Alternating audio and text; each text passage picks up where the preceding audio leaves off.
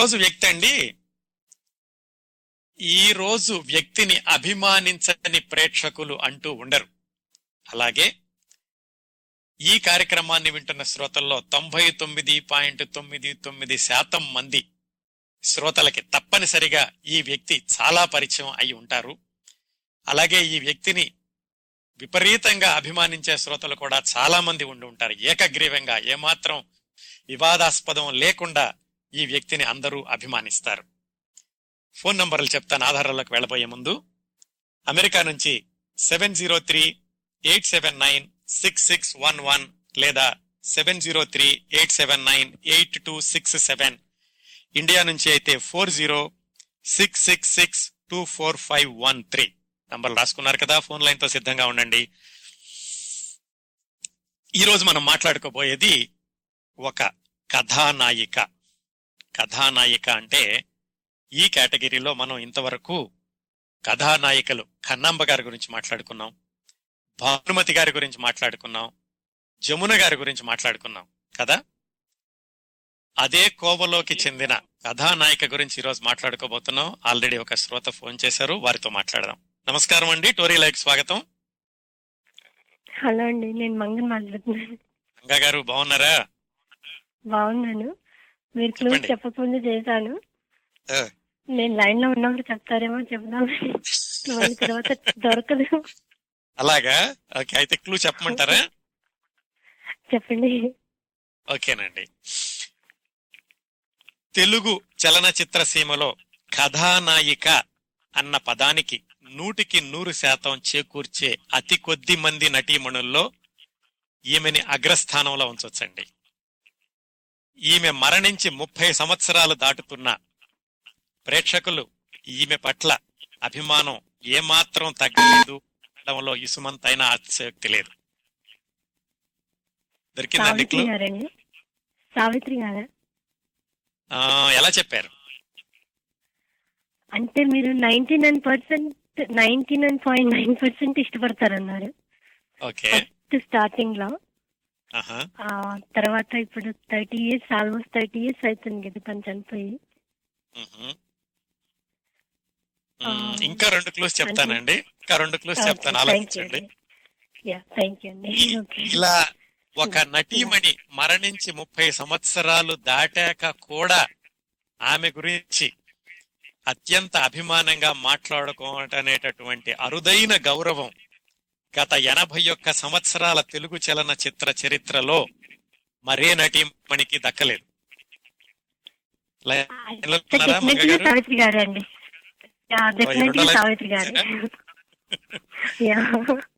Okay చూద్దామండి ఇంకెవరైనా చెప్తారేమో. నేను Okay. మూడు ఆధారాలు చెప్తాను మంగ గారు thank you very much Thank you అండి. మొట్టమొదటిగానే కాల్. చేస్తాను థ్యాంక్స్ అండి. ఈ ప్రత్యేకమైన కథానాయిక గురించి ఇంకొక రెండు మూడు ఆధారాలు చెబుతానండి. భానుమతి కాంచనమాల కన్నాంబ జీవరలక్ష్మి అంజలిదేవి వీళ్ళందరూ కూడా మొదటి తరం కథానాయికలు. వీళ్ళతో పోలిస్తే ఈరోజు మనం మాట్లాడుకోబోయే నటీమణి కాలమానం ప్రకారం రెండో తరం కథానాయిక అనొచ్చు.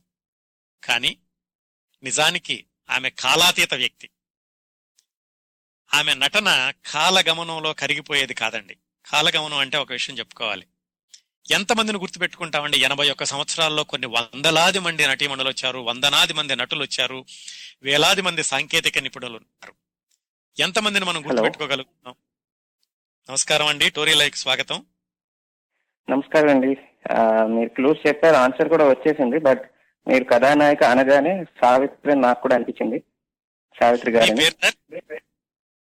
నా పేరు సతీష్ అండి. సతీష్ గారు ఎక్కడి నుంచి మాట్లాడుతున్నారు? నేను కెనడా టొరంటో నుంచి అండి. కెనడా టొరంటో నుంచి. మీరు కూడా సావిత్రి గారే అంటారు? నాకు కూడా సావిత్రి గారు. అంత రెస్పెక్ట్ మతలబ్ అంత రెస్పెక్ట్ ఉన్న నటీమణి అంటే ఇంకా ఆవిడే.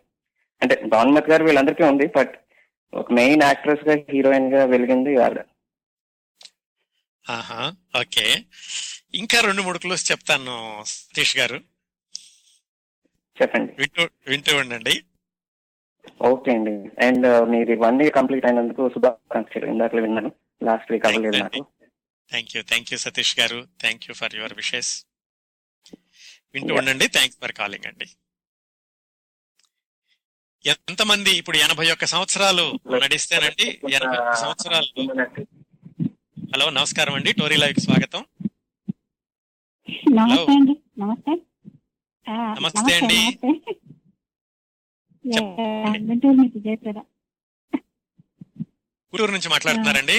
ముందు చెప్పడా యా అవునండి. ముందు చెప్పడానికి మీరు క్లూ ఇవ్వకుండానే ముందు క్లూ నిలబెట్టిపోతున్నారుగా మీరేమనుకుంటున్నారు? ఇవ్వకుండానే క్యూలో నిలబడ్డారు కానీ భలే నవ్వు నవ్వొస్తుంది. ఆ, సావిత్రి గారేనండి. నేను మీరు కూడా చెప్దాం సావిత్రి గారే. అనుకున్నాను, మా అన్నగారు మా- మా అన్నగారు కొట్టేస్తారు కానీ ఓకే ఓకే ఓకే. పర్వాలేదు మీకు కూడా క్రెడిట్ ఇస్తానండి. మీ పేరు మీ పేరు చెప్తారా? జయప్రద గుంటూరు నుంచి. ఆ, జయప్రద గారు. బాగుందండి. చూద్దాం చూద్దామండి. ఇంకా రెండు మూడు క్లూస్ చెప్తాను జయప్రద గారు. వింటూ ఉండండి. అలాగేనండి. ఇంత ఎనభై ఒక్క సంవత్సరాల్లో ఎన్నో వేల మంది కళాకారులు వందలాది మంది నటీమణులు వచ్చినా కానీ కొంతమందిని మాత్రమే ప్రేక్షకులు గుర్తుపెట్టుకుంటారంటే దానికి నిజానికి కాలం సమవర్తి అనాలి. ఎందుకంటే కాలానికి తెలుసు ఎవరిని ముందుకు తీసుకెళ్ళాలో ఎవరిని కాలగర్భంలో కలిపేసేయాలో కాలం చక్కటి న్యాయ నిర్ణేత. ఆ న్యాయ నిర్ణేత దగ్గర కూడా తన అభినయ కౌశలంతో ఇన్ని సంవత్సరాల తర్వాత కూడా ప్రేక్షకుల హృదయాల్లో స్పందనని కలిగిస్తున్న అద్భుతమైన నటీమణి గురించి ఈరోజు మాట్లాడుకోబోతున్నామండి. కొంతమంది సావిత్రి గారు అని చెప్పారు. ఇంకా నేను ఒక రెండు మూడు ఆధారాలు చెప్తాను. ఇంకా శ్రోతలు ఏమైనా విభిన్నంగా చెబుతారేమో చూద్దాం.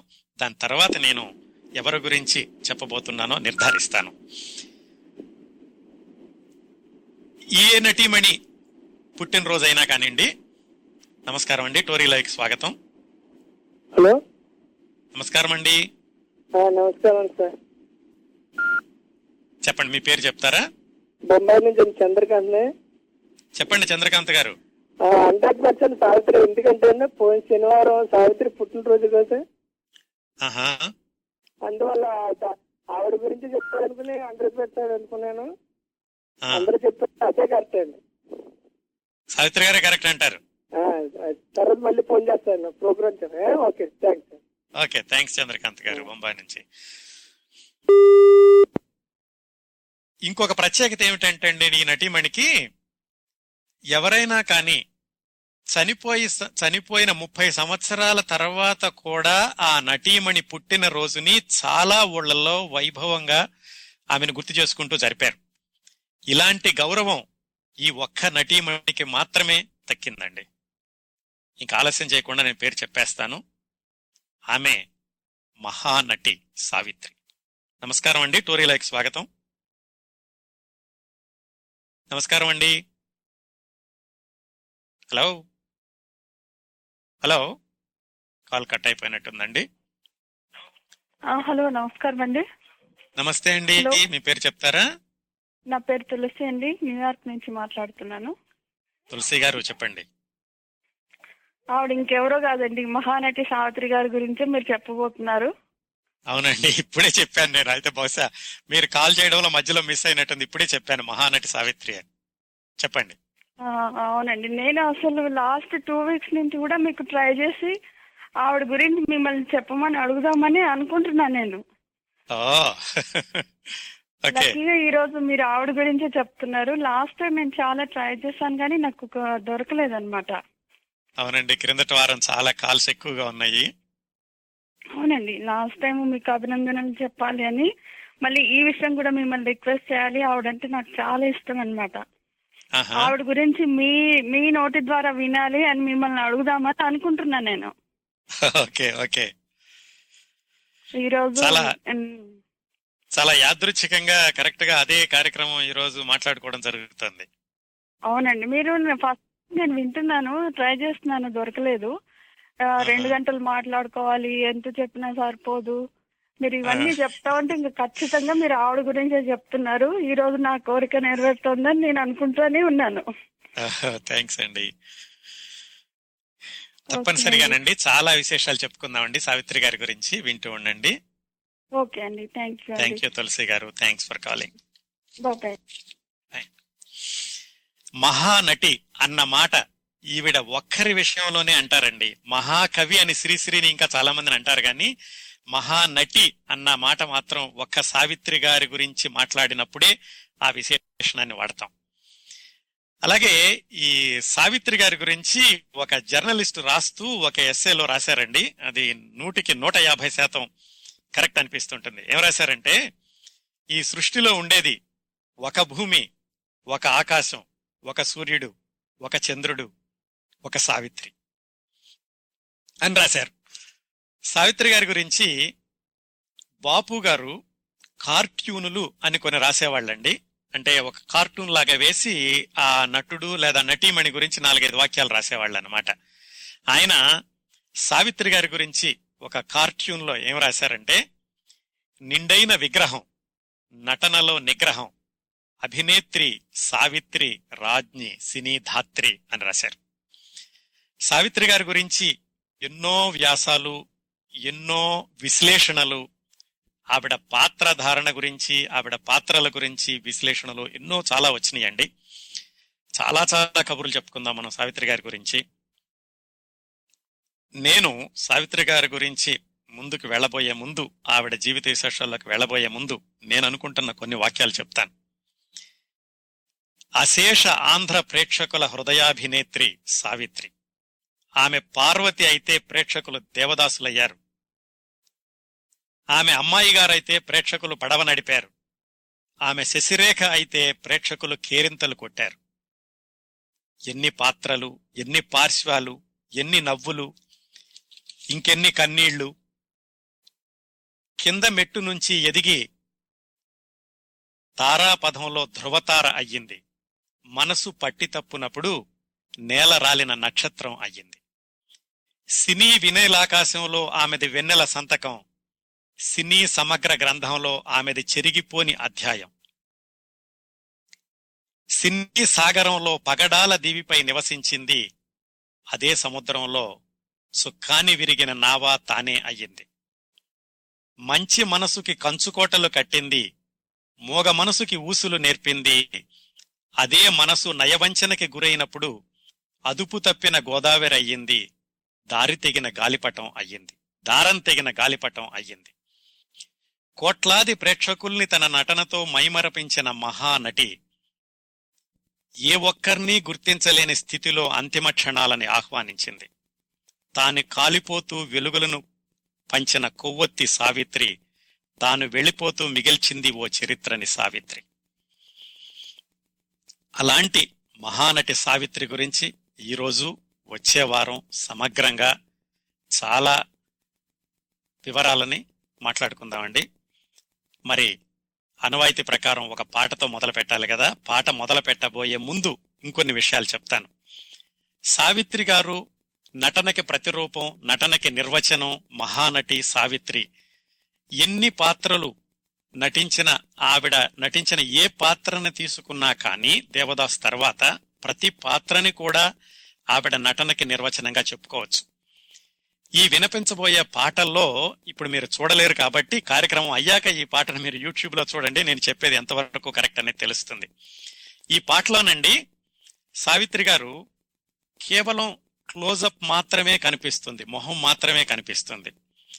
ఈ పాటలో ఆవిడ అభినయంతో ఏం చెప్పారంటే నటన అంటే గొంతు చించుకునే సంభాషణలు చెప్పడం కాదు ప్రేక్షకుల భావోద్వేగాలను రెచ్చగొట్టేలాగా ఒళ్ళు విరుపులు అభినయించడం కాదు నటన అంటే నటన అనేది భావుకథకి అద్దం పట్టే చెక్కిళ్ళు సృష్టికి భాష్యం చెప్పే నయనాలు అనురాగ స్పందనతో అదిరే అధరాలు తిమ్మెర వివనికి కదిలేసి రోజాలు ఇవి చాలు నటనకి అని నూటికి నూరు పాళ్ళు నిరూపించి నిరూపించిన మహానటి సావిత్రి.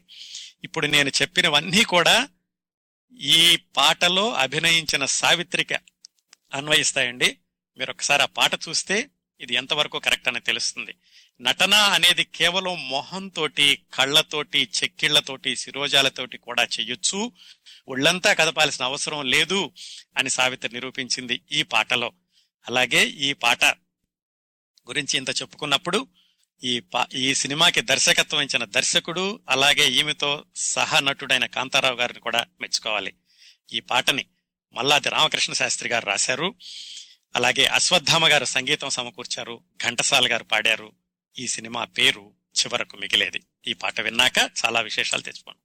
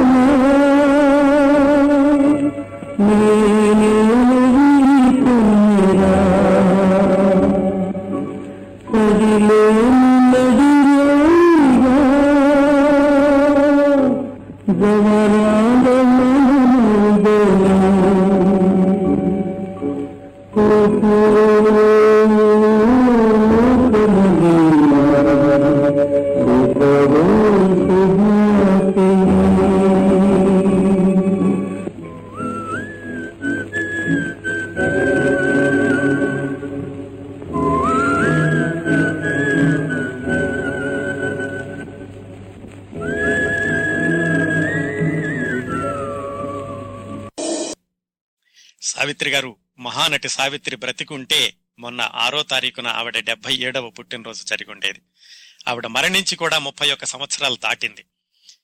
సావిత్రి గారి గురించి విశేషాలకు వెళ్ళబోయే ముందు ఇంకొక కొన్ని వివరాలు చెప్తానండి. సావిత్రి గారి గురించి చెప్పాలి అనుకున్నప్పుడు దానికి సంబంధించినటువంటి విశేషాలు సందర్భాలు ఎక్కడ దొరుకుతాయని అన్వేషణ మొదలుపెట్టినప్పుడు నాకు రెండు పుస్తకాలు కనపడినాయండి.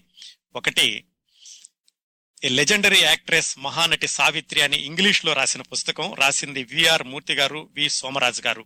మూర్తి గారు న్యూజెర్సీలో ఉంటారు. చాలా సమగ్రమైనటువంటి ఒక విశ్వవిద్యాలయ పరిశోధన గ్రంథంలాగా ఉంటుంది. దాదాపుగా ఐదు వందల పేజీల ఇంగ్లీష్ పుస్తకం. దీంట్లో మూర్తి గారు సావిత్రి గారు పుట్టినటువంటి ప్రదేశానికి వెళ్ళి ఆ వాళ్ళ బ్రతికున్నటువంటి వాళ్ళ బంధువులతోటి వాళ్ళ మిత్రులతోటి మాట్లాడి అలాగే మద్రాసు వెళ్ళి సినీ పరిశ్రమ ప్రముఖులతోటి మాట్లాడి చాలా శ్రమ చేసి ఈ పుస్తకాన్ని ఒక పరిశోధన గ్రంథం స్థాయిలో రాశారు. ఇంకొక విశేషం ఏంటంటే ఈ పుస్తకంలో ఆయన రాసినటువంటి విశేషాలన్నిటికీ కూడా ఆయన రిఫరెన్స్లు ఇచ్చారు. ఎక్కడెక్కడి నుంచి రాశారు అనేది. అది ఒక పుస్తకం. అలాగే ఇంకొక పుస్తకం లోంచి విశేషాలు తీసుకోవడం జరిగింది. అది మహానటి సావిత్రి వెండితెర సామ్రాజ్యాన్ని శ్రీమతి పల్లవి గారు హైదరాబాద్ నుంచి ఆవిడ రాశారు తెలుగులో ఆ పుస్తకం.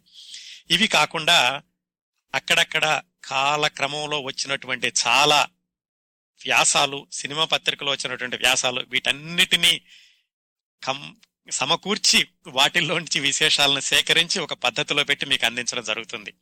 ఒక చిన్న ఇబ్బంది ఉందండి వీటన్నిటిలోనూ. ఏమిటంటే సావిత్రి గారు మరణించి ముప్పై సంవత్సరాలు దాటింది. ఆవిడ బ్రతికి ఉన్న రోజుల్లో కూడా ఆవిడ సినిమాల్లోకి వెళ్ళిన కొత్తలో తన నేపథ్యం గురించి చెప్పుకున్నారు కానీ ఒక ఐదారు సంవత్సరాల తర్వాత ఆవిడ నేపథ్యం గురించి చెప్పుకోవడానికి ఎక్కువగా ఇష్టపడలేదట. అందువల్ల కూడా ఆవిడ గురించి సాధికారికంగా ఆవిడే రాసినటువంటి విశేషాలు చాలా తక్కువ.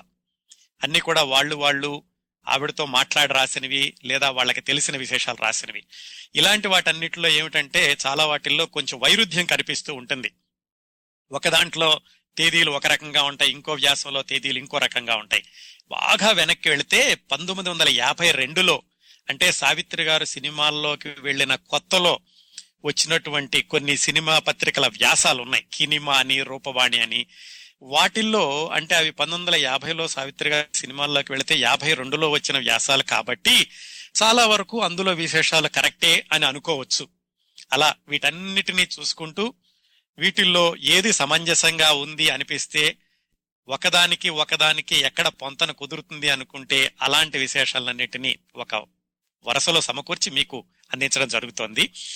అలాగే ఈ పుస్తకాలు రాసినటువంటి విఆర్ మూర్తి గారితోటి పల్లవి గారితో కూడా మాట్లాడడం జరిగింది. వాళ్ళు ఎలా రాశారు ఈ పుస్తకాలు ఏమిటి అనేది. ఇంత శ్రమ తర్వాత ఈ కార్యక్రమాన్ని మీ ముందుకు తీసుకురావడం జరుగుతుంది. ఎందుకు ఇంత ఉపోద్ఘాతం చెప్తున్నానంటేనండి ఒకవేళ మీరు కార్యక్రమం విన్నాక ఎక్కడైనా ఇంకొక వ్యాసం కానీ ఇంకొక ఇంటర్వ్యూ కానీ ఎక్కడైనా చదివి అదేమిటి అందులో వేరే విధంగా ఉంది? మీరు వేరే విధంగా చెప్పారేమిటి అని అనుకుంటారేమోనని చెప్పి ముందుగానే ఈ విషయాలను చెప్పడం జరుగుతోంది. మరి ఇంకా విశేషాల్లోకి వెళదాం. అలాగే సావిత్రి గారి అబ్బాయి సతీష్ గారు ఇక్కడే ఉంటారు మా ఊళ్ళోను.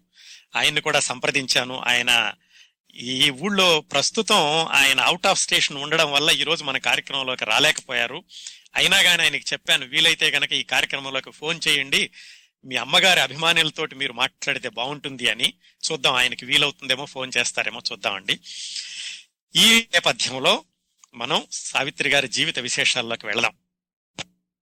ఎక్కడ మొదలు పెట్టాలంటే గుంటూరు దగ్గర గుంటూరు అంటే గుంటూరు జిల్లా రేపల్లి తాలూకా అనుకుంటాను తెనాలి దగ్గర దుగ్గిరాలని ఒక ఊరుంది దానికి దగ్గరలో చింతలపూడి అనే ఊరు ఆ ఊరు నుంచి మొదలు పెడదామండి. ఆ ఊళ్ళో నిశంకర్రావు గురవయ్య అని ఒక ఆయన ఉన్నారు. ఆయన ఏమిటంటే చాలా హ్యాండ్సమ్ చాలా ఆకర్షణీయంగా ఉండేవాడు పెద్ద పెద్ద కళ్ళు మంచి వర్చస్సు ఉన్నటువంటి శరీర ఛాయ. ఆ గురవయ్య గారి తండ్రి గారు గురవయ్య గారి బాబాయిలు వాళ్ళందరూ ఏంటంటే వ్యవసాయంలో ఉన్నారు వ్యవసాయం చేసుకుంటూ ఉండేవాళ్ళు. ఈ గురవయ్య గారి గొంతు కూడా చాలా బాగుండేది. ఎందుకనో కానీ ఆయనకి చిన్నప్పటి నుంచి హరికథలు అంటే బాగా ఆసక్తి ఏర్పడింది. వాళ్ళు గుర్తుపెట్టుకోండి ఈ విశేషాలన్నీ పంతొమ్మిది వందల ఇరవై ఐదు ఇరవై ఆరు ప్రాంతాల్లో అంటే దాదాపుగా ఎనభై సంవత్సరాల క్రిందటి విశేషాలు మనం మాట్లాడుకుంటున్నామండి. ఆ ఎనభై సంవత్సరాల క్రిందట గురవయ్య గారికి చింతలపూడిలో హరికథలంటే చాలా ఆసక్తి ఏర్పడి ఆయన హరికథలు చెప్పడం మొదలుపెట్టారు. హరికథలు ఏం చేసేవాళ్ళు? హరికథ అంటే ఒక ఊళ్ళో చెప్పరు కదా ఒక ఊరు నుంచి ఊరు తిరుగుతూ ఆయన హరికథలు చెప్తూ ఉండేవాళ్ళు. అలా ఊరూరు తిరుగుతూ హరికథలు చెప్పే క్రమంలో ఈ నిశంకర్రావు గురవయ్య అన్న ఆయన విజయవాడలో ఒకసారి హరికథ చెప్పడం సంభవించింది. ఆ విజయవాడలో హరికథ చెప్పేటప్పుడు ఆ హరికథ ప్రాంగణానికి ఎదురుగా ఉన్న ఒక ఇంట ఆయన పేరు అల్లాడ హనుమంతరావు. ఆ హనుమంతరావు గారు గురవయ్య గారిని చూశారు. హరికథ బాగా చెప్తున్నాడు హనుమంతరావు గారికి కూడా హరికథలంటే చాలా ఆసక్తి. సరే కుర్రాడు కూడా బాగున్నాడు చూడడానికి చాలా అందంగా ఉన్నాడు అని ఆ హనుమంతరావు గారికి ఒక ఆలోచన వచ్చింది. ఏమిటంటే హనుమంతరావు గారికి ఒక చెల్లెలుంది. ఆవిడ పేరు సుభద్రమ్మ. ఆ సుభద్రమ్మకి ఇచ్చి పెళ్ళి చేస్తే బాగుంటుంది గురవయ్యని అప్పటికి వాళ్ళ నాన్నగారు కూడా లేరు.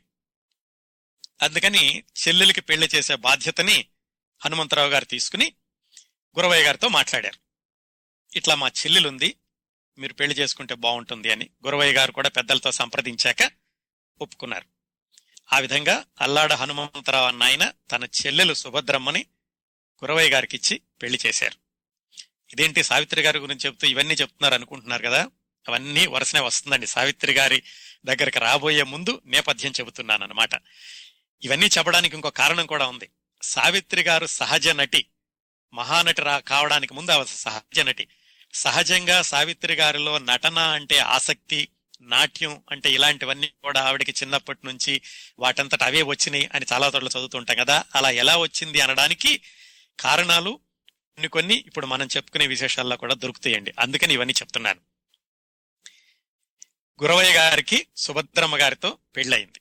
పెళ్ళయ్యాక మరి సహజంగానే గురవయ్య గారి ఊరు చింతలపూడి వచ్చేశారు. ఇక్కడ ఏం జరిగిందంటే ఈ సుభద్రమ్మ గారికి పెద్ద అక్కయ్య. ఆవిడ పేరు అన్నపూర్ణమ్మ. వాళ్ళు ఈ చింతలపూడికి దగ్గరలోనే చిర్రా ఊరు అని ఏడెనిమిది మైళ్ళు ఉంటుందట ఆ చిర్రా ఊరు అనే ఊళ్ళో ఉండేవాళ్ళు సుభద్రమ్మ గారి పెద్ద అక్కయ్య అన్నపూర్ణమ్మ గారు. ఆవిడ భర్త పేరు దావులూరి సుబ్బారావు గారు. ఆయన ఏమిటంటే ఈ దావులూరు సుబ్బయ్య గారు. ఈ దావులూరు సుబ్బయ్య గారు ఏం చేసేవాళ్ళంటే సాధారణంగా ఆ ఫ్యామిలీలో మిగతా వాళ్ళ విశేషాలు కూడా ఎక్కువగా చూస్తూ ఉండేవాళ్ళు. అందరి క్షేమ సమాచారాలు కలుక్కుంటూ ఉండేవాళ్ళు. ఆ దావులూరు సుబ్బయ్య గారు అన్నపూర్ణమ్మ గారు చిర్రా ఊర్లో ఉన్నారు. ఎవరు? సుభద్రమ్మ గారి పెద్ద అక్కయ్య బావగారు. అలాగే సుభద్రమ్మ గారి తండ్రి లేడని చెప్పుకున్నాం కదా వాళ్ళ అమ్మగారు రత్తమ్మ. ఆవిడేం చేసేవాళ్ళంటే పెద్ద కూతురుతోటి చిర్రా ఊర్లో ఉండేవాళ్ళు. ఇప్పుడు మూడు ఊళ్ళు చూసామండి. చింతలపూడి గురవయ్య గారు పుట్టిన ఊరు. ఆయన హరికథలు చెప్పింది విజయవాడ. ఆ గురవయ్య గారి పెద్ద వదిన గారు అంటే సుభద్రమ్మ గారి పెద్ద అక్కయ్య గారు ఉండే ఊరు చిర్రా ఊరు మూడు ఊళ్ళు చూశాం కదా. గురవయ్య గారికి సుభద్రమ్మ గారికి పంతొమ్మిది వందల ముప్పై ఒకటిలో ఒక అమ్మాయి పుట్టింది. ఆ అమ్మాయి పేరు వెంకమ్మ. తర్వాత రోజుల్లో మారుతి అని పిలుచుకునేవాళ్ళు. ఈ పురుడు పోసుకోవడానికి ప్రసవానికి సుభద్రమ్మ గారు ఏం చేసేవాళ్ళంటే చిర్రా ఊరు వచ్చేవాళ్ళు. ఎందుకంటే వాళ్ళ అమ్మగారు అక్కడే ఉన్నారు. వాళ్ళ పెద్ద అక్కయ్య గారి దగ్గర. పైగా పెద్దబావ గారు ఏంటంటే అందరి క్షేమ సమాచారాలు జాగ్రత్తగా చూస్తూ ఉండేవాడు. అందుకని సుభద్రమ్మ గారు చిర్రా ఊరు వచ్చి అక్కడ ప్రసవం అయ్యేది. అక్కడ పెద్ద అమ్మాయి పంతొమ్మిది వందల ముప్పై ఒకటిలో వెంకమ్మ అని ఆవిడ పుట్టింది. ఆ తర్వాత రెండేళ్ళకి ఇప్పుడు మనం మాట్లాడుకోబోతున్న సావిత్రి గారు పుట్టారు. అది డిసెంబర్ ఆరు పంతొమ్మిది వందల ముప్పై ఐదు. అప్పుడు కూడా సుభద్రమ్మ గారు చిర్రా ఊర్లో వాళ్ళ అమ్మగారి దగ్గరికి వచ్చారు. అక్కడ సావిత్రి గారు పుట్టారు చిర్రావూరులో డిసెంబర్ ఆరు పంతొమ్మిది వందల ముప్పై ఐదున. ఈ తేదీ విషయంలో చాలా గందరగోళాలు ఉన్నాయి. చాలా మంది ఏమిటంటే రకరకాల తేదీలు రాస్తారు. ఆవిడ పుట్టింది జనవరి నాలుగు పంతొమ్మిది వందల ముప్పై ఆరు అని కొంతమంది రాశారు. దానికి ఆధారం ఏం చూపించారంటే ఆవిడ కొన్ని పరిశ్రమలు పెట్టారు. విజయవాడ దగ్గరలో ఒక స్పిన్నింగ్ మిల్ పెట్టారు. ఆ స్టాక్ రిజిస్టర్లోను ఆ కంపెనీ వాటాల్లోనూ కూడా ఆవిడ జన్మదిన తేదీ జనవరి నాలుగు పంతొమ్మిది వందల ముప్పై ఆరు అని రాశారు. అందుకని అదే నిజమై ఉంటుంది అని కొన్ని వ్యాసాల్లో రాశారు. కానీ నిజానికి ఈ డిసెంబర్ ఆరు పంతొమ్మిది వందల ముప్పై ఐదు అనేది ఈ ఇంగ్లీష్ పుస్తకం రాసిన మూర్తి గారు వాళ్ళ ఊరు వెళ్ళి వాళ్ళ ఊర్లో జనన మరణ రిజిస్ట్రార్ దగ్గర కూర్చుని ఆయన శ్రమపడి ఆవిడ జననం యొక్క రి- రికార్డుని ఆవిడ ఆయన సంపాదించి ఈ పుస్తకంలో కూడా వేశారు. దాని ప్రకారం ఆవిడ పుట్టింది డిసెంబర్ ఆరు పంతొమ్మిది వందల ముప్పై ఐదు. వాళ్ళ నాన్నగారి పేరు నిశంకర్రావు గురవయ్య అని స్పష్టంగా ఆ జనన రిజిస్ట్రార్లో రాసి ఉందండి ఆ విధంగా డిసెంబర్ ఆరు పంతొమ్మిది వందల ముప్పై ఐదు సాధికారికంగా సావిత్రి గారు పుట్టిన రోజు అందుకనే మొన్న డిసెంబర్ ఆరున ఆవిడ డెబ్బై ఏడవ జన్మదినోత్సవం చాలా చోట్ల అభిమానులు జరిపారు. ఈ స- ఇలా సావిత్రి గారు పుట్టడం కూడా చిర్రా ఊర్లోనే జరిగింది. ఎందుకంటే చెప్పుకున్నాం కదా వాళ్ళ అమ్మగారు అక్కడికి వచ్చే వాళ్ళని చింతలపూడి నుంచి అక్కడికి వచ్చి అక్కడ ప్రసవం అక్కడ పుట్టారు. ఇక్కడ ఒక చిన్న విషాదం ఏమిటంటే సావిత్రి గారు పుట్టిన ఆరు నెలలకే వాళ్ళ నాన్నగారు మరణించారు. మరణించబోయే ముందు చింతలపాడు వచ్చి సుభద్రమ్మ గారు భర్తను చూసుకున్నారు. అప్పటికి సావిత్రి గారి వయసు ఆరు సం- ఆరు నెలలు. వాళ్ళ అక్కయ్య వయసు రెండు సంవత్సరాలు.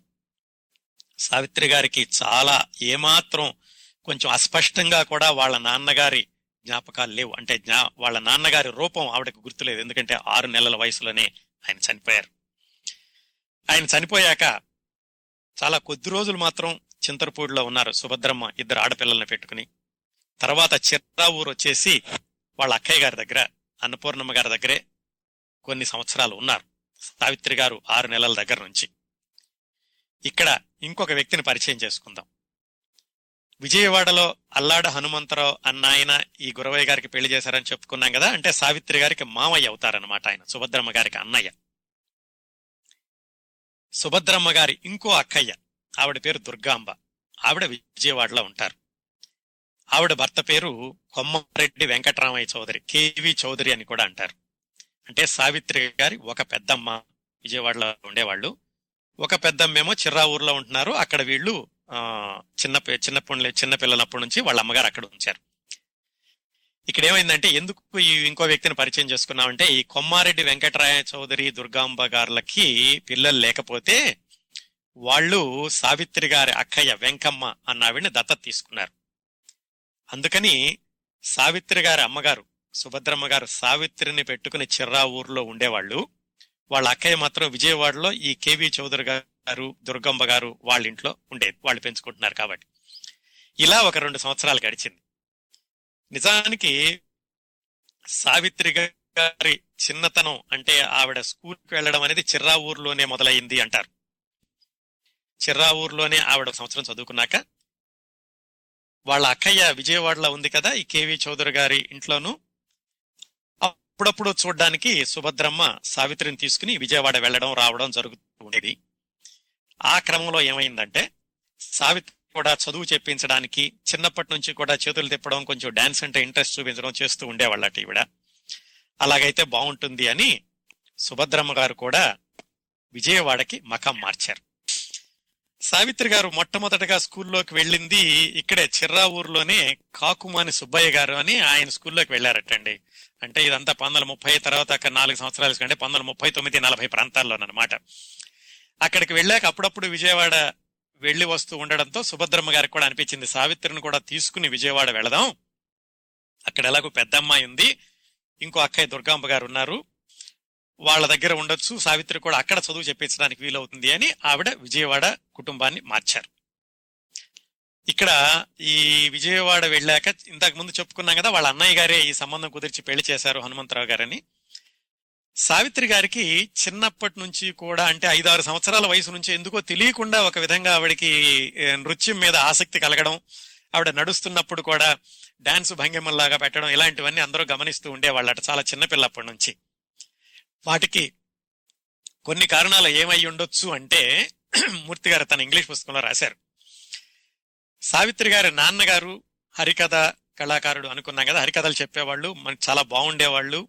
ఆయన కళ్ళు కూడా చాలా ఎక్స్ప్రెసివ్ వాయిస్ అంటారు ఇంగ్లీష్లోను. అలాగే ఆయన హార్మోనియం కూడా వాయిస్తూ ఉండేవాడు ఒక విధంగా అలా కళాకారుల ఎగరక్తం తండ్రి దగ్గర నుంచి సావిత్రి గారికి వచ్చిందని చెప్పుకోవచ్చు. అలాగే సావిత్రి గారి అమ్మగారు సుభద్రమ్మ గారు కూడా బాగా పాడుతూ ఉండేవాళ్ళట. అది కూడా ఇంకో కారణం. అలాగే సావిత్రి గారి మామయ్య హనుమంతరావు గారు ఎవరైతే గనక ఆ సుభద్రమ్మ గారికి పెళ్ళి చేశారో ఆయన విజయవాడ నుంచి కొన్ని రోజుల తర్వాత నెల్లూరు వెళ్ళి అక్కడ ఒక రైస్ మిల్ పెట్టారు. ఆ రైస్ మిల్ సరిగ్గా నడకపోవడంతో ఆయన కూడా నాటకాలు వేయడం మొదలు పెట్టారు ఆ విధంగా సావిత్రి గారి మామయ్య గారికి కూడా నాటకాలంటే ఇంట్రెస్ట్ ఉండింది. సావిత్రి గారు ఇంకో మామయ్య గారు ఆయన కూడా విజయవాడలోనే ఉండేవాళ్ళు. ఆయన పేరు అల్లాడ సుబ్రహ్మణ్యం గారు. ఆయన ఏంటి? ఆయన ఎక్కడో విజయవాడలో ఒక చిన్న ఉద్యోగం చేసుకుంటూ టోల్ గేట్ క్లర్క్ గాను ఆయన కూడా నాటకాలు వేస్తూ ఉండేవాళ్ళు. ఇలా సావిత్రి గారి కుటుంబంలో అటు మామయ్యలు అమ్మగారు వీళ్ళందరికీ కూడా ఏదో విధంగా ఈ లలిత కళల మీద రంగస్థలం మీద ఆసక్తి ఉండడం వల్ల బహుశా సావిత్రి గారికి అది వంశపారంపర్యంగా ఆ నటన అనేది నాట్యం మీద ఆసక్తి అనేది వచ్చిందేమో అనుకోవచ్చు. ఈ కేవి చౌదరి గారు సావిత్రి గారు అక్కయ్య గారిని పెంచుకున్నారని చెప్పుకున్నాం కదా. ఆయనది కొమ్మారెడ్డి వెంకటరామయ్య చౌదరి.